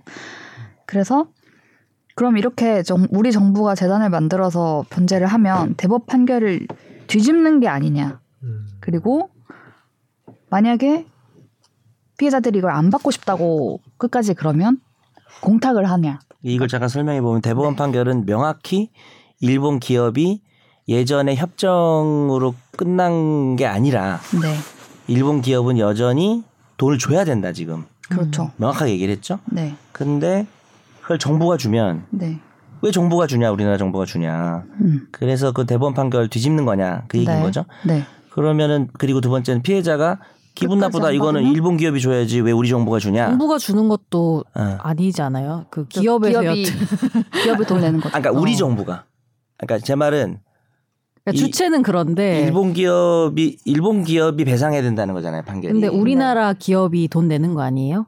그렇죠. 그렇죠. 우리나라 내, 아 우리나라 정부도 아니고 우리나라 네, 아, 네. 그러니까 엄밀히 그 돈도. 재단을 만드니까 음, 음. 뭐 그렇죠. 근데 그래서 그거를 아니 일본 기업이 줘야지 왜 여기서 주냐라고 해서 피해자가 거부하면 이제 공탁할 거냐 이런 질문인 네, 거죠. 예. 그게 가능은 해요? 그그 얘기를. 해보렵니다. 음. 해보렵니다. 해보려고 합니다. 그, 그건 민법이거든요, 사실. 네. 예. 그 얘기부터 할까요? 아니면 질문을 던졌잖아요. 여기서 해야겠는데요. 궁금하긴 해요. 그걸 좀 알고 들어보고 싶어서. 맛 그렇게 가능은 하냐 정말로. 맡길 수 있느냐? 그러니까 제3자가 그렇죠. 우리 민법에는 일단 네. 기본적으로 제3자의 변제를 인정해요. 아 그래요? 네, 그러니까 남이 갚는 것도 충분히 가능한데 그것이 이제 안 되는 경우가 첫째, 아, 첫째인지 둘째인지 논란이지만 네. 분명한 거, 논란이 없는 거. 아무 상관도 없는 사람이 대신 갚겠다고 할때 음. 어, 채무자가 갚아야 되는 사람이 아니 그러니까 아니죠. 그러니까 채무자가 돈 있는데 받아야 되는 사람. 제3자가 변제를 하겠다고 할 때 채무자가 그러니까 일본 아 기업이죠. 채무자가. 일본 기업이 싫어. 네가 상관도 없는데 네가 왜 대신 갚아?라고 하면 못 갚게 돼 있어요. 일단 우리 아. 민법에는 근데 가만히 있겠지. 그렇죠. 그러니까 이거는 쟁점이 아니죠 여기서. 그러면 여기서 핵심 쟁점은 뭐냐? 제3 채무자가 성환이가 갚아야 되는데 갑자기 선재가 갚아준대 나한테. 음. 그난그 내가 싫은 거야. 채권자가. 아, 그죠. 채권자가 조성환이 갚아야지 네가 왜 갚냐? 난 네가 주는 돈 받기 싫다라는 게 가능하냐가 지금 논란이 있죠. 논란이 있는데 이거는 진짜 논란이 있어요. 여기 무슨 말이냐면 그 채무자 채무의 400 민법 469조 1항입니다. 채무의 변제는 제3자도 제3자도 할 수 있다. 이렇게 시작해요. 네. 그러나 채무의 성질 또는 당사자의 의사 표시로 제3자 변제를 허용하지 않은 때는 그러지 아니하다. 이게 핵심이에요. 그럼 안 되네요. 그런데 미, 제- 저는 이제 민법적 해석에서는 뭐 성한 의견도 좀 궁금한데 당사자 의사 표시로 금지한 때는 못 그런다라는 거는 어, 보통 일반적으로 합의를 말하는 경우가 많거든요. 만약에 누가 일방적으로 어떤 한 명이 난 싫어, 난 좋아 라고 할 때에 영향을 주게 하려면 동의나 승낙이라는 단어를 많이 써요. 네. 그래서 당사자의 의사표시라는 거는 두 사람 간의 합의로라고 해석하는 경우가 많아서 이걸 강조하면은 여기서 이제 정부가 주는 거를 피해자가 거절할 근거는 없게 되겠죠. 아니, 그러니까 이- 이해가 잘안 돼. 그러니까 예를 들어서 일방 당사자의 의사만으로 제3자가 아, 변제하는 걸 피해자인 일방 채권 당사자가 채, 어, 채- 피해자가 채권자죠. 네. 제3자가 변제하는 걸 채권자가 거절할 수 있다라든지 네. 동의해야 할 수 있다 이랬으면 명확한데 네. 당사자의 의사 표시로 금지하면 안 된다라고 하는 거는 네. 당사자의 의사 표시로 불어 허용하지 않으면 안 된다는 건 일반적으로 상호 간의 합의가 있어야 된다는 거죠. 처음에 특약을 맺는 거예요. 나랑 네. 성환이랑 채권 채무자가 야 이거는 제3자 변제하기 없기 라고 약정을 한 경우를 없기. 일반적 의미예요. 사실은 민법을 공부한 저로서는 그런데 이 충격적이야. 피해자 전체는 아니고 네. 피해자 중 일부 분들은 정부가 대신 주는 거 싫다고 하시잖아요. 거부를 하잖아요. 네. 이분들이 지금 여기 대- 변호사 누구예요? 그 임재성 변호사님. 네. 이분이 방송에서 얘기했지만 우리는 이거를 싸울 거다. 그러니까 이, 이, 그죠. 이 규정에 저랑 좀 다른 해석을 하겠다는 거죠. 당사자 의사표시로 불허하면 그렇지 않다라는 거를 그냥 채권자인 피해자가 싫어 하면 제3자가 못 갚는 걸로 해석하겠다는 건데 민법 공부한 제 입장에서는 그게 쉽진 않을 것 같아요. 그럼 이걸 또 재판을 해야 되는 거예요. 이거 가지고. 요거는 어찌 보면 가압류, 압류, 집행정지나 이런 사건에서 판단이 될 거예요. 음. 요거 하나 가지고 쟁점을 한다기보다는 뭐 안 받는 소송 뭐 이런 건 없으니까 음. 아 이러겠다 공탁을 하겠죠 정부에서 공탁을 하면 그 공탁 뭐 무효 확인이라든지 뭐 그런 소송을 하면서 지금 제가 말한 쟁점을 가지고 싸우겠죠 그렇게까지 할까요? 누가요 정부가. 아니 피해자 측이 피해자분들이 제기를 하시면- 하면 거기에 이제 하시면은 그렇죠. 근데 정부의 해석이 지금 제가 보수라서가 아니라 이제 제 민법 해석하고 유사한 거거든요. 공탁을 할 수는 있는 아, 변제를 그러니까 제3자가 변제를 할 수 있으면 제3자 공탁도 할 수 있는 거예요. 근데 할 수 있다고 그거를 정말 할까에 대한 할 것 같은데 음, 궁금증이 있긴 해서. 전 공탁 할 것 같습니다. 공탁을요? 음. 우리 지금은 약간 이런 이런? 분위기라면 같아요. 네. 그래서 어쨌든 이건 한마디로 정리하면 제3자가 갚는 거를 채권자가 거부할 수 있냐에 대해서는 논란이 있다. 음. 예. 뭐 그냥 그렇게 그래서- 정리해 볼게요. 그래서 이제 법정 다툼을 만약에 하면 네. 공탁을 수순을 밟아서 동의하시는 분들한테는 지급을 하고 안 동의하시는 분들한테는 공탁을 한다. 그죠. 원래 거절하면 공탁하는 거거든요. 그건 뭐 그렇죠. 맞죠. 그죠. 그러면 이제 그 피해자분들이 싫어라고 해서 소송을 하면 이게 우리나라 안에서 소송을 또 하는 거잖아요. 이것 때문에. 그렇죠. 이거 받는 데까지 사실은 얼마나 걸렸는데 시간이 또 그럼 그렇죠. 이걸 해야 하는 거네요. 만약에 이 공탁을 거절하신다면 이 변제를 구, 재단의 변제. 그러니까 이, 이 아까 선주님은 이거 받는 데까지 얼마나 걸렸는데라고 했는데 저는 애초에 이런 방식의 문제 해결이 맞지 않다고 생각하기 때문에 아니, 제3자 그리고. 사실은 우리가 지금 너무 돈 얘기만 하고 있지만 사실 피해자들이 진짜 원하는 건 사과 해달라 이게 사실은 제일 최우선이잖아요. 제일 중요하죠. 돈 달라는 게 지금 어, 피해- 아니잖아요. 피해자, 임재성 변호사님이 이제 피해자들마다 입장이 조금씩 다른데 최대 공약수란 표현을 써요. 모든 피해자들의 최대 공약수는 일, 일본의 사죄. 음, 음. 그렇죠. 네, 그런 얘기를 하더라고요. 음. 근데 지금 뭐 보니까 정상회담에서도 사실상 직접적 사과는 안 할 것 같은 분위기인데. 그게 예전에 발표를 하고 네네. 이제 일본 측에서도 이제 뭐 미리 조율이 됐겠죠. 이거 우리 발표한다 오늘 뭐 이런 얘기는 했겠죠. 그거 하고 관방 장관이 역대 내각의 인식을 계승한다 정도 말했어요. 이게 진짜 얍삽한 게 기존에 했던 담화문들이 있잖아요. 예전에 했던 거. 네, 네네. 통절한 사과와 반성이라는 문구가 좀 중요하거든요. 음. 그 얘기를 계속해서 했었는데 딱 약간 이런 느낌이죠. 일본 정부는 에이 지난번 했잖아. 약간 이런 거. 그거 참조, 설참, 설명 아, 그래서 설명 나는- 참조. 약간 이런 느낌이니까 정말 이렇게 말하면 좀 그렇지만 재수 없는 아니 근데 기- 저는 기분 나쁜 거죠. 일본이. 재수 없는 거는 원래 뭐 그랬으니까 사실은 그 기본값이라 치고 우리가 바꿀 수 있는 그게 아니잖아요. 근데 외교적으로 봤을 때 우리가 네네. 이런 걸 하면은 뭔가 그에 상응하는 것들이 오고 가서 어떻게 보면 협상을 하는 게 외교잖아요. 네네. 근데 뭘 얻었 지? 그럼 우리나라는 이런 느낌? 그래서 그러니까 다시 사과를 하는 것도 아니고 그러면은 뭐 뭘 얻은 거지? 구- 의문 이런 느낌 외교적으로는 네네. 뭐 다른 다른 이 강제 동원 이 피해 이 여기서의 상황은 대가를 얻었는지는 전 잘 모르겠습니다. 음. 네. 그2010 아까 말씀하셨지만 2012년에 처음으로 이제 1심, 2심에서는 인정하지 않았는데 대법원이 처음으로 강제동원 피해에 대해서 일본 기업이 배상해야 된다라는 판결이 처음 나오고 그 이제 파기환송됐다가 다시 재상고하고 이래가지고 음. 2018년에 이제 확정이 됐는데 재확인을 한 거죠. 그렇죠. 네. 그 부분에서 이제 얘기를 했던 건 이게 뭐 일본 측의 주장이나는 1965년에 한일 청구권 협정을 맺을 때 이게 다 해결이 됐던 거다. 사실 글로 거슬러 올라가야죠. 네. 청구권 협정. 그 취지에 대해서 2018년에는 그때 해결이 안 됐다라고 본 거고 그때 이제 뭐 미지급 임금이나 보상금 이런 걸 얘기하는 게 아니라 지금 이 원고들은 불법적인 행위 불법적인 지배, 그에 따른 불법적인 일본 기업의 행위 강제로 끌고 가고 제대로 설명 안 하고 이런 거에 대한 위자료를 청구하는 거고 음. 당시에 한일 청구권 협정과 거기 부속된 부분에 일본 식민 지대 지배의 불법성을 전제로 한다는 내용이 아예 없기 때문에 음. 거기에 포함된 게 아니다. 이거는 라는 논리를 이제 대법원이 네. 에, 만들었죠. 그래서 네. 인정을 한 거다. 음. 개인의 청구권은 살아 있다. 이렇게 설명을 했는데 이게 청구권 협정의 내용과 뭐 그것에 근거가 되는 또 샌프란시스코 조약과 이런 것들이 음. 있긴 합니다. 네, 이때 당시에 제가 뭐 청구권 협정의 모든 회의록과 이런 걸 지금 다 본 건 아니지만 음.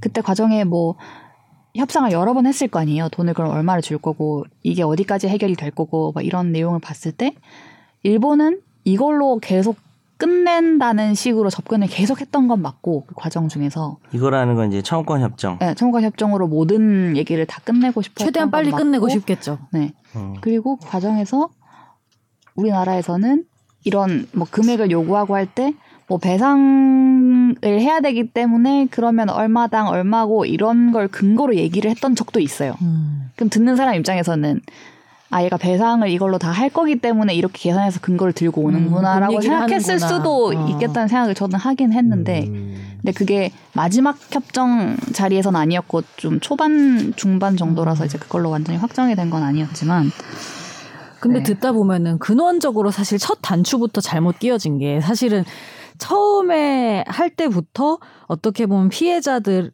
피해를 어떻게 보면은 뭔가 보상이 안 되겠지만 보상하는 것이 중요한 게 당사자의 의사잖아요. 당사자가 원하는 게 뭐고 사과인지 돈인지 뭔지 그걸 다 파악하고 음. 이런 절차가 애초부터 이제 없었 첫 시작부터. 없었으니까 음. 지금까지 계속 모든 과정에서 일본 정부랑 우리 정부가 뭔가를 하고 하지만 피해자들 당사자들은 약간 배제되는 그 느낌이 네. 처음부터 지금까지 있으니까 음.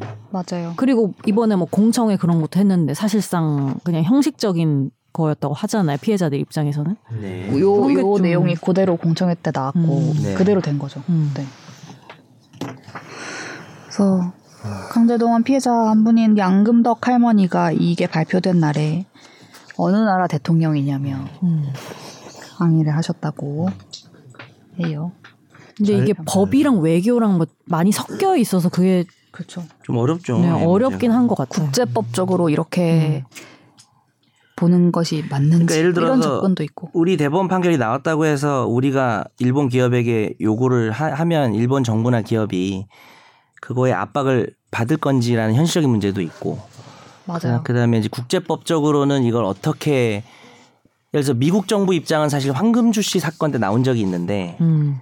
뭐 슬픈 얘기지만 미국 정부는 그 65년 청구권 협정 당시에 모든 게 끝났다는 게 명확한 입장이라고 음. 밝혔어요. 어. 이번에도 뭐 환영한다 아, 이런 식으로. 네, 황금주 씨가 미국에서 재판했거든요. 일본을 아 상대로. 그래요? 근데 그 당시에 어, 몰랐네. 재판 과정에 이 미국 정부 의견서가 제출이 됐어요. 공식 음. 의견서가. 근데 어. 우리는 청구권 협정에서 개인 청구까지 다 끝난 거다. 어. 받을 수 없다. 그건 명확하다. 우리 미국 정부의 입장은. 네. 그리고 샌프란시스코 조약하고 별개가 아니다. 한 세트다. 한 묶음이다. 아, 이렇게. 네. 얘기를 한 적이 있어서 국제사회적으로 보는 그런 시각 하에서 사실은 어 판결을 보고 이제 국뽕이 차, 국뽕이란 말이 저 비하하는 게 아니라 아, 실제 우리가 뭐 판결을 보고 감동받을 수 있잖아요. 네. 그래서 그래 그걸 가지고 이제 하는 문제와는 별개로 이 판결이 실현이 가능한가 음. 국제법적으로 하는 문제도 좀 있는 것 같긴 해요.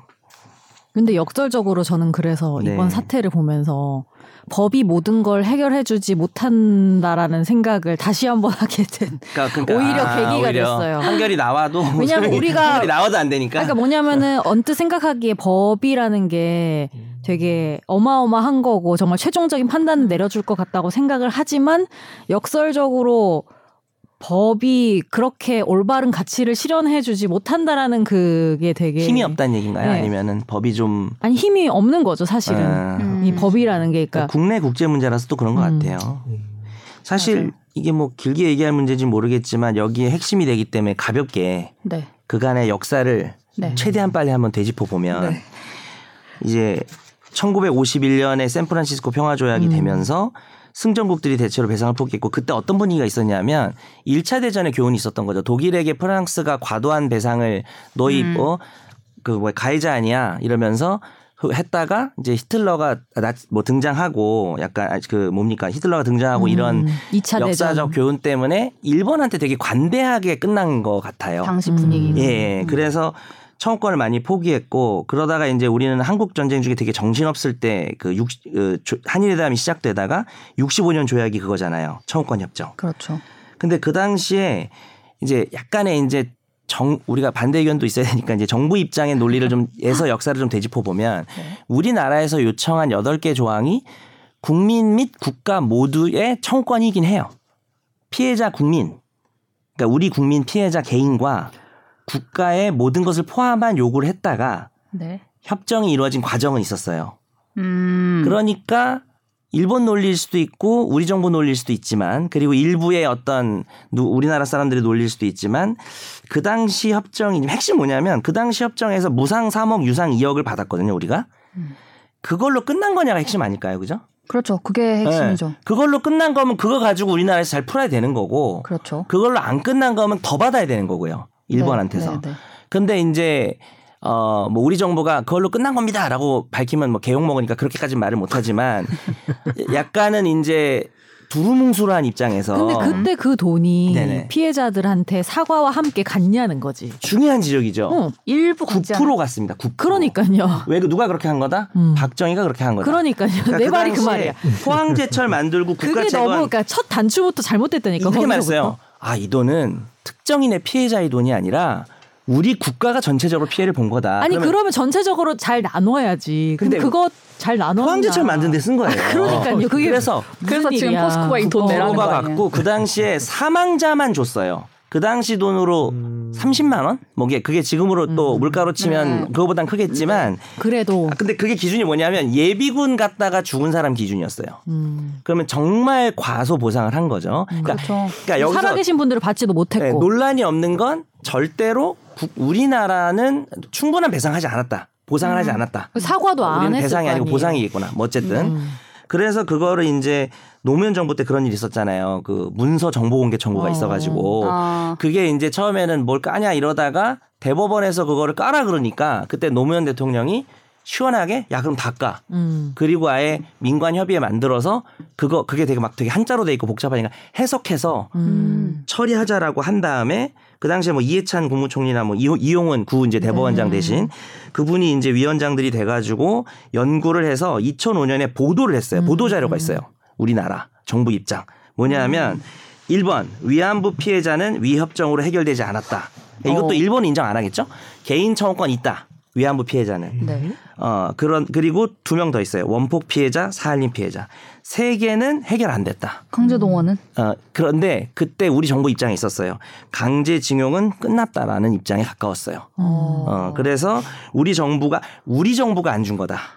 받아놓고 받았는데. 박정희가 안 준 거다. 음. 그리고 이제 그 이후에 2차 보상이라는 걸 2005년에서 7년까지 이루어지고 그때는 이제 어 6,500억을 배상을 해줬습니다. 최종 최대 금액으로 해서 음. 국가가 그러니까 박정희가 받고 딴 데 쓴 거를 노무현이 그거를 좀 이제 피해자들에게 최대한 많이 보상해 준 부분이 있었던 거죠. 물론 이제 그 보상도 과연 충분한 거냐라는 얘기 남지만 네.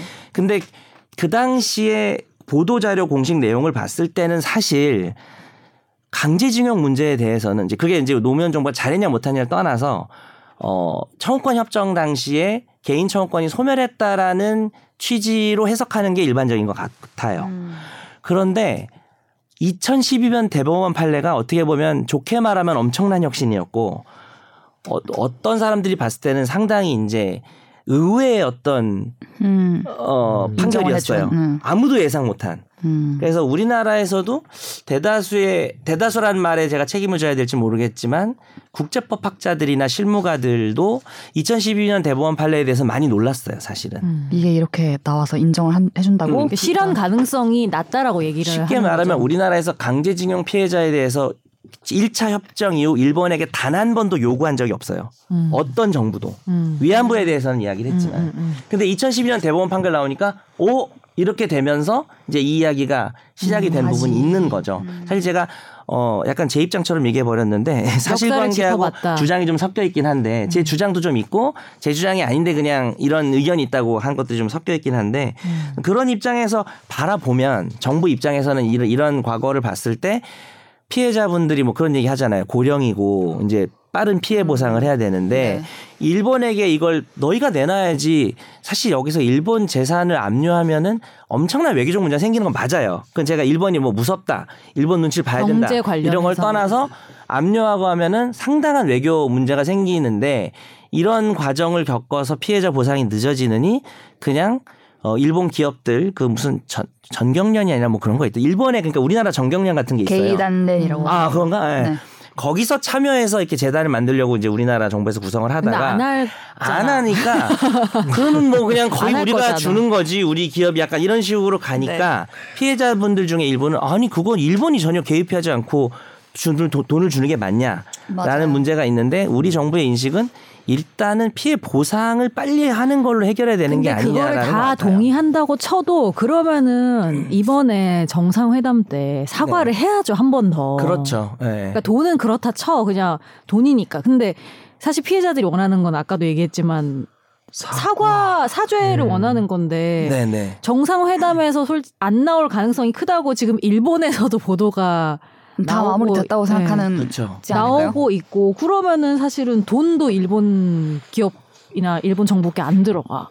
그럼 사과도 안 해. 맞아요. 그러면 이게 뭐냐 이렇게 되는 거죠. 그래서 이런. 문제는 돈이 문제지만 돈이 문제가 아닌 것 같기도 하고 뭐 음. 그런 그러니까 이중적인 성격이 있죠. 그것도 이상하지만 그거를 동의한다고 쳐도 최소한 그럼 그 돈에다가 사과는 받아와야지 음. 외교적으로 뭔가 얻은 게 있다고 볼 수 있는 게 아닌가라는 게 제 생각인 그렇죠. 거죠. 그래서 저는 이 관- 피해자 대리인단 입장문이 참 가슴에 와닿는데요. 이게 네. 잘못한 자가 사과하고 배상하라는 너무나 너무도 당연한 피해자들의 음. 요구는 돌아가시기 전에 아무 돈이나 받으시라는 모욕적인 답변으로 그러니까 네, 아, 네. 이게 차라리 저는- 있는 것 같아요. 그러니까 저도 네. 그래서 이해가 안 되는 게 이게 왜 이렇게 서두르는지도 사실은 이해가 안 되는 거예요. 왜냐하면 시간을 두고 하면 뭐 안 될 수도 있지만 시간을 두고 할 수도 있는 문제인데 사실 급하게 해서 더 모욕적으로 된 느낌이 저는 있거든요. 네, 네, 네. 그리고 저또 반대 입장을 계속 얘기해요. 네 말씀하세요. 그러니까 이제 사실 그 청구권 협정의 문헌을 보면 이렇게 돼 있어요. 이게 대법원 판례의 논리인데 국가 및 국민 간의 모든 청구권을 완전히 최종적으로 해결한다는 말이 있어요. 그 3억 달러 받을 때. 맞아요. 근데 그 문구만 놓고 보면 사실은 국제법적으로 우리나라 국민의 피해자의 개인 청구가 어렵다고 보는 게 저는 대다수의 전문가들의 의견이라고 생각을 해요. 제가 조사한 바에 의하면. 그런데 이제 우리 대법원이 매우 파격적으로 이런 얘기를 했죠. 그 협정은 국가 간의 재정적 민사적 채권 채무고 개인의 반인도적 불법행위에 대한 위자료 채권은 포함되지 않는다. 이 논리예요. 이 논리를 찬성하게 되면 여기에 모든 갈림길이라고 생각하거든요. 이 협정이 어, 양국 간 국가와 국가 사이의 재정적 민사적 채권만 포함되고 개인의 반인 도적 불법행위 위자료 채권 포함되지 않는다. 이게 핵심인데 여기 쟁점이 두 개가 있어요. 하나는 민사 채권이라는 거는 사실 모든 불법행위 채권이 포함돼요. 반인 도적 불법행위 채권이 따로는 아닙니다. 음, 그래서 음, 네. 사실 그- 이 대법원 논리가 처음에 제가 읽었을 땐 이해가 안 된 게 민사 채권에 관한 것이지 반인도적 불법행위에 관한 건 아니다. 이건 사실 법률가로서는 이해가 안 돼요. 왜냐하면 반- 들어가 있는데. 반인도적 불법행위는 민사 채권이에요. 음. 그러니까 그게 다른 법리가 없어요. 국제법이고 국내법이고. 음. 그래서 대법원 판례를 저는 이렇게 해석을 했죠. 국가 간의 문제만 해결된 거다. 그리고 외교적 보호권이란 말이 있거든요. 네. 그것만 우리 국가가 우리 대한민국이 더 이상 요구를 못 하는 거고 개인. 그러니까 국가냐 개인냐의 문제에 핵심이 있는 것 같아요. 음. 그래서 이 부분을 가지고 어 아무리 청구권 협정에 국가와 그러니까 일본과 우리나라 국가 국가 국가 국민 국민 국가 이 국민 국민 이 모든 문제가 해결됐다고 써 있지만 반인도적 불법 행위는 거기에 포함되지 않았다는 예외적 해석을 할 수 있다는 게 대법원 판례 입장이거든요. 이제 그것을 맞다고 전제하면 네. 사실 정부가 제3자로서 변제하는 게 서두르는 거고 그다음에 굴욕적인 거고 음. 또 어, 정작 피해자들은 가해자한테 배상을 받아야 되는데 왜 우리 정부나 우리 기업이 배상을 하냐라는 비판이 충분히 가능한 것 아니. 그리고 저는 사법부가 이런 얘기를 했으면은 그래 법이 최우선 가치인 집단이니까 뭐 법에 따라 기계적으로 그럴 수도 있지 않은데 정부가 사법부는 사실은 아니잖아요. 오히려 사법부가 얘기한 거하고 좀 반대되는 네. 얘기를 네. 하는 거죠. 오히려 저는 정부가 법이라는 수단을 통해서 뭔가를 하고 있다는 이 느낌이 너무 강하게 들고 이게 외교의 영역도 사실은 있는 거고 경- 경제의 영역도 있는 거고 다양한 영역을 사실은 네네네. 아우를 수 있는 게 정부여야 그게 하는데 정부죠. 요 딱 요 법 요것만 가지고 네네. 이렇게 급하게 서두른 이유가 다른 무엇인가? 거 다른 걸 엄청 고려해서 지금 이렇게 한 게 아닐까요? 아, 근데 어찌 좀 그렇죠, 그렇죠, 그렇죠. 네. 아니, 그 그러니까 다른 걸 고려한다기보다는 고려한 것일 수는 있죠. 다른 거를 혹은 어떤 다른 수단도 이용을 해야 된다는 거지. 인기나 무슨 뭐 아니면은 뭐 음. 성과나 아니면은 외교적 효과나 이런 것들을 고려한 것일 수는 있는데 근데 뭐 이런 건 있어요. 대법원 판례를 완전히 무시한 건 아니죠. 왜냐하면 대법원 판례를 완전히 무시하면 정부가 아니 그거는 끝난 거고 우리가 배상해 줄게 일본한테 받을 수 없어 라고 했을 텐데 이제 그건 아니고 제가 이제 정부를 옹호하는 게 아니라 제3자의 변제라고 하잖아요. 그러니까 이 이야기는 기본적으로 정부는 대법원 판결을 뒤집진 않았어요. 일본이 배상하는 게 맞지만 그거를 빠른 효과를 위해서 우리가 배상해 주겠다고 말을 하는 거죠. 논리 자체는. 근데 그것도 이상해. 근데 피해자 입장에서는 그런데 근데 알았어. 근데 그러니까 그걸 왜- 저는 근데, 법적인 사안으로 보고 있다는 근데 거죠. 왜 이거를. 이거를 너희가 줘? 네. 라고 하는 거죠. 근데 이게 아니 여기서는 오히려 대법원 판례의 법적인 걸 밀어붙이면 음. 정부가 할 일은 일본에 계속 요구하는 거죠. 사과하고 저 재단도 안 만들고 그냥 어, 가만히 재단은 안 있으면서 만들고 우리 변제 안 하고 미쳤어? 우리가 왜 해? 너희가 줘야지라고 해서 계속 버티는 거죠. 그리고 네. 외교를 통해서 변제를 하게 만드는 게 대법원 판례를 그대로 가는 거고 음. 근데 정부는 그렇게 하면 문제가 많다면서 일단 피해 배상을 우리가 해주는 게 필요하지 않냐라는 입장인 거죠 사실은. 그러니까 약간은 법적인 완전히 법적인 입장에 또 보기도 좀 어렵고 그런 측면이 제가 아까 정 변호사님의 그 역사적 흐름 설명을 듣고 나서 음.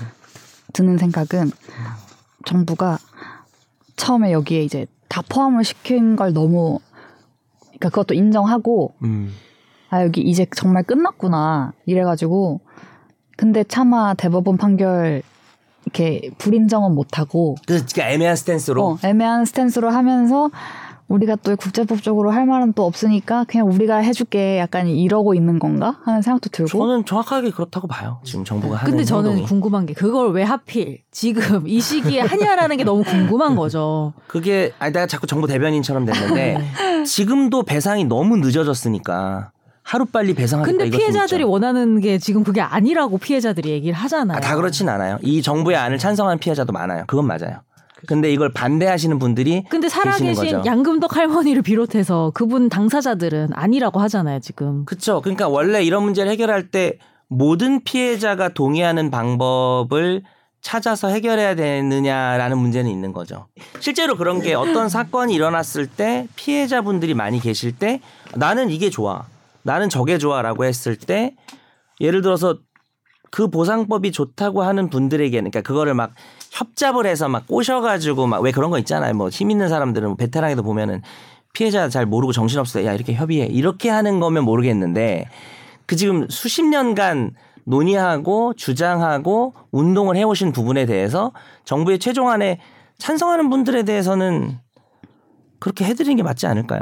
반대하시는 분들에 대해서는 다른 해법을 그렇게 할 수는 없나? 하나의 해법을 내놔야 되는 건가? 나 그거 잘 모르겠어서 하는 아니. 공탁한다면서요. 어, 아닌 사람에 대해서. 하니까 다 의사들이 다르고 의견이 다르고 네. 뭐 받아들이는 의견에 따라서 근데 이 대리인단도 딱 원하시면은 그분들은 받는 걸로 음. 하겠다고 했어요. 그러니까 예, 그렇게 그러니까. 가야죠. 네. 당연히. 받고 이제 아닌 분들은 공탁 싸우겠다. 무효하는 예. 확인 절차를. 예. 밟고 하는 거고. 근데 이제 정부가 아닌 분들이 일부 계시다고 해서 이 안을 철회할 수는 없지 않냐는 거죠. 저는 정부가 잘했다는 게 아니라 음. 그렇죠. 나는 지금 당장 몸이 너무 안 좋고 생활도 어렵고 하나의 빨리 배상을 음. 받았으면 좋겠고 네, 어쨌든 이- 정부가 이렇게까지 했으니까 계시니까. 그런 분이 예. 계시는 거는 뭐 이게 너무 좋다라고. 하실 수도 있을 것 같아요. 일부는 네네. 저는 왜냐하면 이게 너무 오래 돼 있기 때문에. 근데 기분 나쁘다. 피해자는 난데 왜 가해자는 재고. 음. 근데 왜 네가 주냐라는 거에 대해서는 그래요. 뭐 아나운서 말대로 또 공탁을 하는 게 또 그리고 사실은 이게 역사적으로 길어지면서 더 이상은 개인 간의 무슨 개인과 기업 간의 문제가 사실은 아니잖아요. 아, 그럼요. 이 문제 네, 자체가. 그렇죠. 그래서 과연 여기에 동의할 국민들이 몇 퍼센트나 될까? 네. 여론조사 봤더니 한 30%? 찬성이? 응. 어. 과반수가 반대겠죠. 왜냐하면 굴욕적으로 일단 보이죠. 이런 정부의 어떤 해결 해결책이라는 게 그죠? 다소. 네. 네. 저는 약간 갈 곳을 이런 하다가 아니요, 굉장히 제 입장이 굉장히 풍부한 논의를 했다. 아, 예, 맞습니다. 네. 좀 제가 좀 공부를 많이 해봤어요, 사실. 네, 이걸 네, 잘 네. 몰라서 음. 주제 잘 몰라서 네. 아무 말도 못할 것 같아서 조금 요즘 시간이 나는 관계로 어, 공부를 해보니까 생각 못했던 쟁점도 많이 있더라. 뭐 그런 걸 느꼈습니다. 전 네. 마지막으로 하나 더 궁금한 게 네. 이제 방식 자체는 제3자 변제로 그 일본이 배상해야 될 부분을 우리나라 국가가 일단은 배상해 주는 거잖아요. 네네. 먼저 해주고 적극적으로 내가 배상을 했으니까 나 맞아요. 일본한테 참여를 유도한다. 아, 참여까지. 아니고 구상권. 어, 아. 내가 얘기하는 먼저 말았는데 했으니까 빨리 달라고 그래서 얘기, 얘기할 수 있을지 제3자의 변제라는 용어를 쓰고 안 있기 할것 같은데요. 그러니까 뭐 그게 그걸- 현실적으로 문제를 떠나서 예. 제3자의 할수 변제라는. 용어를 쓰고 있기 때문에 구상 가능성도 저는 남아 있다고는 보거든요. 근데 그냥 달라고 해도 안 주는데 구상한다고 주진 않겠지만 그러니까요. 그러니까 제3자의 변제라고 하는 것도 일본 정부가 잘못한 게 없고 우리가 잘못했다라고 말하는 건 아니에요. 일본이 일본 기업이 잘못했는데 그냥 일단 우리나라가 배상을 하겠다는 그 자체가 당연히 마음에 안 들 수 있고 음. 제가 이제 그- 계속 말씀드리지만 이러한 해결 정부 해결책을 제가 지지하는 건 아니고 네. 예 그냥 그런 부분이 있다는 거죠. 아 힘들다 오늘 되게 힘들어요. 네. 사실 하고 싶은 게 좀 더 있지만은 저도 잘 몰라서 그만 얘기하겠습니다. 근데 저는 여튼 이 안을 네. 그 계속 말하는 쪽에서 현실적으로 생각해라는 말이 정말 듣기 힘들어요. 음. 음. 그냥 돈 받으라는 말이잖아요. 그 말이. 네, 현실적으로 생각하라는 말이 마치 그거를 원치 않는 분들을 굉장히 나이브하고 비현실적인 사람처럼 만드는데 음. 네, 이분들한테는 사람들에게. 이게 일어난 현실이고 오랜 기간 동안 계속 그거의 영향력 아래 살아온 음. 분들한테 지금 와서 현실적으로 생각하라고 하는 게 이게 맞는 건지 그거는 예를 들면 그렇네요. 사실 언- 다 떠나서 내 가족이랑 내가 겪었어도 이렇게 똑같이 얘기할 수 있을까 생각해보면 굉장히 간단하고 심플한 네, 네, 네. 문제인데 결국에는 본인들이 안 당해봤기 때문에 하는 얘기라고밖에는 저는 음, 생각이 맞아요. 안 되거든요. 맞아요. 다만 이제 그러면 소 맛의 문제가 남는 것 같아요. 그럼 이렇게 정부가 배상하는 걸 반대하면 네. 그러면은. 어떻게 할 것이냐인데 사실 답은 그밖에 없거든요. 정부가 힘을 키워서 음, 그리고 국제법적으로 설득해서 음. 우리 판결도 이렇게 나왔다. 일본이 기업이 직접 우리 국민에게 강제징용 피해에 대해서 배상을 해야 된다. 그리고 우리는 일본 재산 압류 들어간다. 음. 강제 집행한다. 음. 뭐 이렇게 진행하는 거밖에 없거든요. 음. 제 생각엔 그래요. 이 정부안을 반대하는 피해자분들의 어, 아마 바람은 그걸 것 같아요. 근데 이제 예, 그래서 그 그런 방식의 진행의 어떤 여러 가지 생각해 볼 부분들이 어를 좀 우리가 따져가면서 논의를 했으면 좋겠습니다. 그러니까 결국에는 할 의지가 있냐 그리고 능력이 있냐 능력이 이거는 있냐. 좀 갈라서 생각해 볼 필요도 있어요. 맞습니다. 그리고 능력은 조금 나 자꾸 정부 입장입니다 오늘 능력이라는 거는 국제적 가능성으로 좀 생각해 볼 필요도 있다. 단순히 이게 우리가 뭐 부국 강병론처럼 우리가 뭐 힘이 없고 단순히 힘이 없죠 사실. 갑자기 빡치네 얘기하다가. 아유 예. 네, 어쨌든 이게 국제적으로 사회적으로 이게 가능하냐? 제가 아까 말한 것처럼 뭐 미국 정부 입장도 있고 국제적인 입장들이 음. 대체로 이런 경우에 이제 인정된 사례가 어, 별로 없거든요. 네. 우리 대법원 판결처럼 집행을 하는 게 현실적인 어려움이 저는 크다고 생각해요. 공부를 하면 할수록. 그래서 참 어렵네요. 오늘 주제가. 어렵습니다. 제가 저희, 저에 대한 이제 준비하면서 네, 악플이 또 많이 있었으면 아니. 좋겠네요. 있었으면 좋겠네요. 보면서 2018년에 대법원에 판결 나고 피해자 분이 이제 나와서 기자회견하는 걸 다시 봤는데 이거 찾아보다가 뭐 이미 이미 떠난 친구들이 이거 같이 봤으면 정말 네. 좋았을 텐데 이런 음. 얘기를 하셨어요 한 할아버님이. 근데 지금 그로부터 4년 지났는데 그때 되게 이거는 못다 보셨으면 기뻐하시고 좋겠네요. 다 박수치고 너무 좋아했는데 2012년부터는 지금 11년 지났죠. 그죠. 12년 판결로부터는. 그렇죠. 근데 이제 확정 완전 확정된 음. 걸로부터 아. 치면 그래서 사, 지금 뭐 5년 차죠 이제. 네네. 그래서 그럼에도 지금까지 이게 이러고 있다는 음, 것이 굉장히 씁쓸하였습니다. 네. 아무튼 우리 정부가 네. 어, 대신 배상해주고 나서 적극적으로 일본 정부에게 아 그런 입장입니까? 아, 달라고 일단 배상하고 받아낸다. 받아내 떼인 돈 받아내듯이. 잘 받아내 보시기를 부탁드립니다. 할까요? 사죄를 해야지 사죄를 사과를 해야지 미안하다 잘못했다고. 음.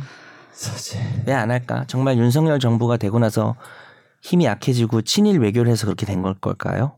뭐 기시다 정부가 그래도 강경파가 아닐 때 이거를 해결해야 된다. 뭐 됐었다.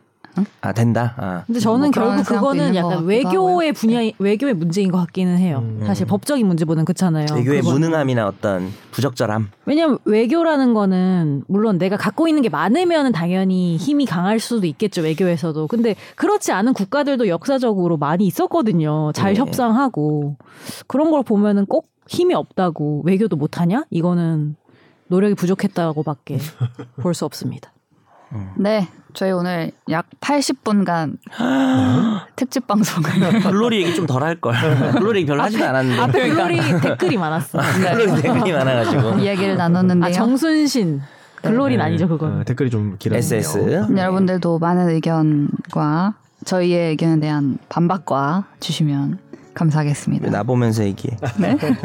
다음 주에 뵐게요. 감사합니다. 감사합니다. 나도 법률 전문가 세상만 사법으로 재밌게 풀어내는 여기는 최종 의견 최종 의견 최종 의견 최종 의견으로 오세요 고품격 법률 팟캐스트. 여기는 최종